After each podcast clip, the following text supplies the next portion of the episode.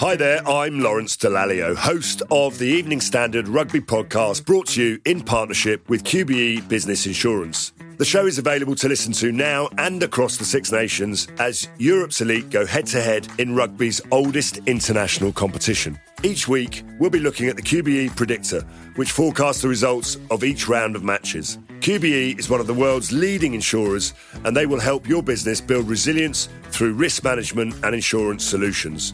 Subscribe now and download wherever you get your podcasts. As always, thanks for listening.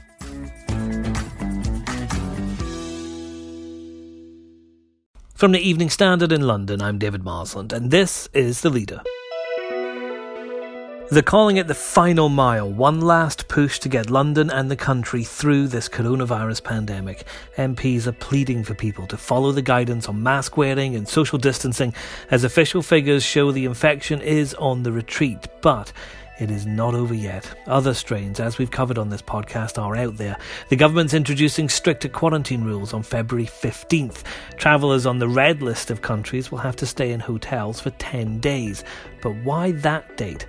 Our health editor Ross Lydall's here. Ross, the government's been put on the defensive by saying it'll be another 10 days before these rules come into force. Yes, well, February the 15th is shaping up to be quite a key date in the whole coronavirus affair, if you like. So, first off, and probably the thing that will concern most people is that by February the 15th, the one and a half million Londoners who are due to get a vaccine should have received their first dose by that date. And that's the, the groups in the one to four priority categories, you know, such as older people above 70 and NHS health and care workers.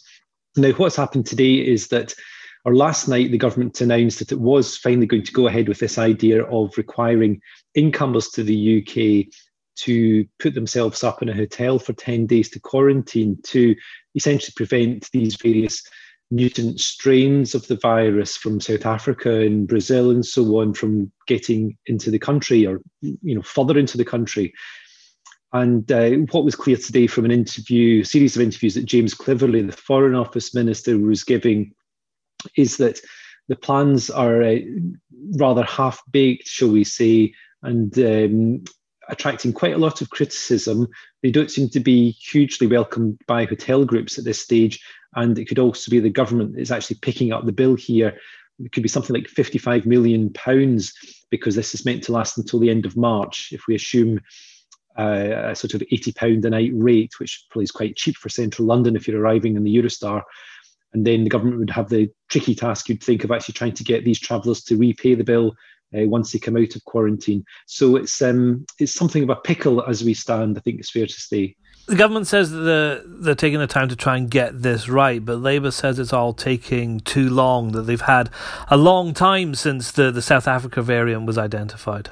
Yes, it's been about 50 days, or it will be 50 days by the time these new rules come in between knowledge of the variant and the the harsher or tougher measures. And 50 days does sound like a long time. What James Cleverly was saying is it's quite a logistical challenge to get everything ready, you know, from the point that somebody enters the country, uh, whether it's at a port or airport, most likely, or at the Eurostar at St Pancras, to actually work out how to transport them safely to the hotel, which hotel they go to, and what the conditions are within these hotels, you know, because hotels that essentially sign up to this will have to be entirely uh, used as quarantine hotels. You can't have a mix of domestic travellers, not that there's many just now, or business travellers and people quarantining. That it seems to be all or nothing. So there's practicalities there about who will the, do the transporting, who will then be looking after these people when they're in the hotel, almost a sort of form of security guard to prevent them breaking the rules and then who's going to be delivering these three meals a day they'll be getting, ensuring there's tea and coffee. What happens if they want to go outside for a cigarette or a, a breath of fresh air? Will they be allowed to do that? So there's various logistical challenges that have to be hammered out, and uh, by the sounds of it, that's why both the government and the hotel industry needs this extra sort of 10 days or so on to get all these fine details sorted. There's been a lot said today about a, a, study that shows I think it's a third of people who take the coronavirus vaccine have some side effects. But the regulator has uh, said that, that, as far as they're concerned, these vaccines are safe and there are very few cases of people having adverse reactions. Yes, I think the, the difference here is the scale of the side effects we're talking about. The, the, survey you're referring to there is the Zoe study, which is the app that a couple of million people in the UK have been uh, regularly uploading uh, symptoms, complaints, and so on, or various issues. Uh, initially with the virus, and recently, obviously adapted to include uh, people who had had the jab, who could then say, have they had any side effects? So Zoe then picked up the fact that people were complaining of having a sore arm or a bit, bit of a headache or a fever. And this was probably about a third of people complaining about something, but that's that's not un, that's not abnormal for people receiving any vaccine, and that is what today's report from the MHRA, the UK's medicines watchdog, has found that basically it has looked at what's called a sort of yellow card reporting system. It sounds a bit like a a sort of football match, doesn't it? That the referee gets a yellow card out to give you a bit of a warning. And what happens here is that this system was already in place for other vaccines, and basically people who'd had a jab for whatever reason, or more likely healthcare professionals or GPs, could alert the MHRA to any concerning side effects.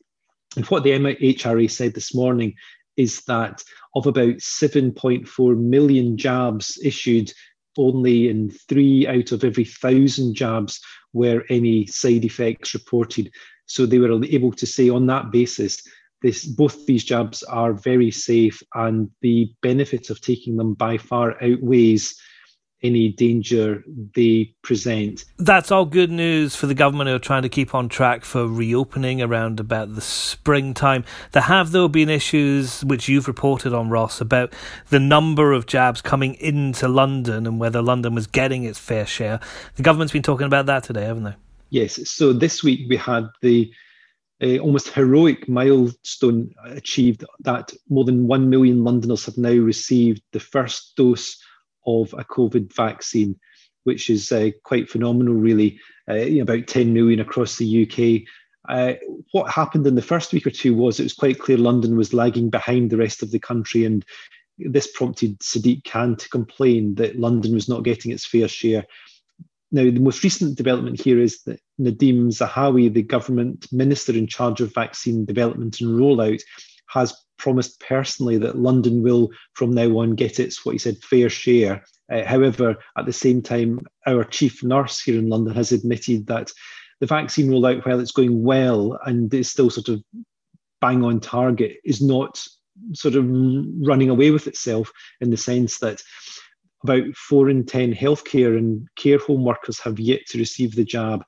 So there's some big work still to be done. There's probably more than 300,000 people on that priority list in London still to get a jab. So basically, the promise is that the vaccines will be coming, but there's still work to be done to actually get them in arms. You can read more from Ross in the newspaper or online at standard.co.uk. Follow the live blog to get breaking news. We've got an ad break now. Take a moment to subscribe so you never miss an episode of The Leader. When do we plan to start? And what a start. Some of you will know what happens next, but we can't run that bit. Handforth Parish Council is the new drama sensation that everybody's talking about. Featuring a cast of unknowns, it's an excoriating look at power struggles set against the backdrop of a planning and environment committee meeting in a small Cheshire town. It's been compared to Shakespeare, Aaron Sorkin, and episodes of the US sitcom Parks and Rec. Our chief theatre critic Nick Curtis has seen it and joins me now to give his review of the first theatrical blockbuster of 2021. And the first thing is, Nick, this is a great show. Yeah, I think very few dramatists would have the audacity to attempt to pack this much um, character and drama and comedy and mystery into such a, a short space of time. And um, I've now watched three different um, versions of it at different lengths one at two minutes, one at about six, and one at 18. Um, and even even at the 18 minute length, you, you're still boggling as to exactly what's going on, what all these people, you know, why all these people are at loggerheads, what the backstory is to it. Um, I mean, it could conceivably run and run. It does have that perfect way to start off, though, doesn't it? Introducing those characters and then that hint of a backstory. The chairman's previously been thrown out. Can we be assured that we won't be thrown out of the meeting like we were last time?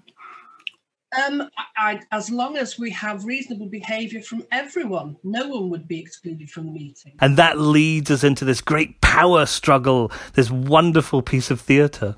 It really does, and it's it's also it's wonderful. It's a, it's a workplace drama in which absolutely no work gets done. That all they do is sit around arguing, um, quite often facing the wrong way, or leaving the room, or flushing a toilet, or taking another phone call from someone. Oh, hiya. I'm, yeah, I'm just in a meeting at the moment. Can I give you a call back when it finishes? All they talk about is setting up a subcommittee of a of a working group of some uh, separate uh, subcommittee of something or other, and arguing about who is in which role. Which uh, again, as I say, watched it three times. I still don't. Re- I'm still not entirely sure who was the chairman, who's um, what the relationship was with the vice chairman and the clerk, um, and indeed who has authority, whether it's Jackie Weaver or who it is. You have no authority here, Jackie Weaver. No authority at all. She's just kicked him out. You have no authority, Jackie Weaver. I think is going to be the tagline of lockdown. I think it's going to be that's going to be screamed at sort of Zoom and Teams calls across the land for the next few months until we actually crawl out of lockdown. Uh, yeah, it's a it's a wonderful line. There's almost like a twist in it, Nick, when it emerges. We've seen all the names and the labels appearing like you do on a Zoom call. Julie's iPad, for example, comes up, but then it emerges that the chairman had slyly changed his name at the bottom to clerk of the clerk of the commission, which apparently he can't do. A very odd power move. Um, as far as I'm concerned, and any other councillors here this evening, he is not the clerk of parish council, whether or not he declares himself to be or not, or makes himself a badge that says I'm the clerk of parish council. Um, my understanding is he cannot do it. No. It is not. Um, I also have an email from him saying that he has taken over as clerk of Handforth Parish Council.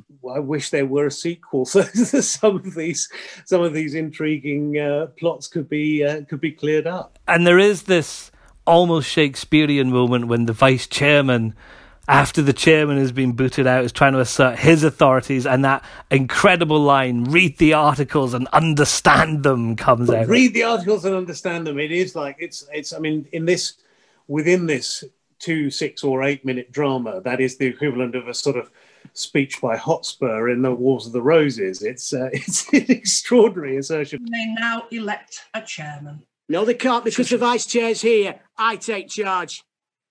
Read the standing orders. Read them and understand them. And then he seems to sort of disappear from the room and just sit muttering um, like some like Gollum from Lord of the Rings in the background.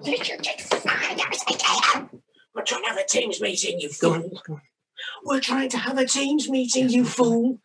We can't if you've got that. So yes, I mean that just makes him an even more intriguing character, really. Now, you and I have watched a lot of online theatre in lockdown, Nick. We've seen a lot of things over Zoom. We've seen a lot of people trying to get Zoom right as a way to tell stories. Some people have been more successful than others.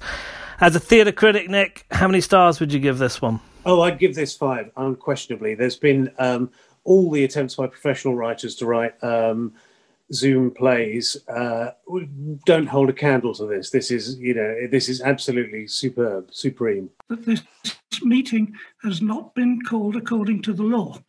The law has Um, been broken. It has been properly Will you please let the chairman Mrs. Weaver, speak?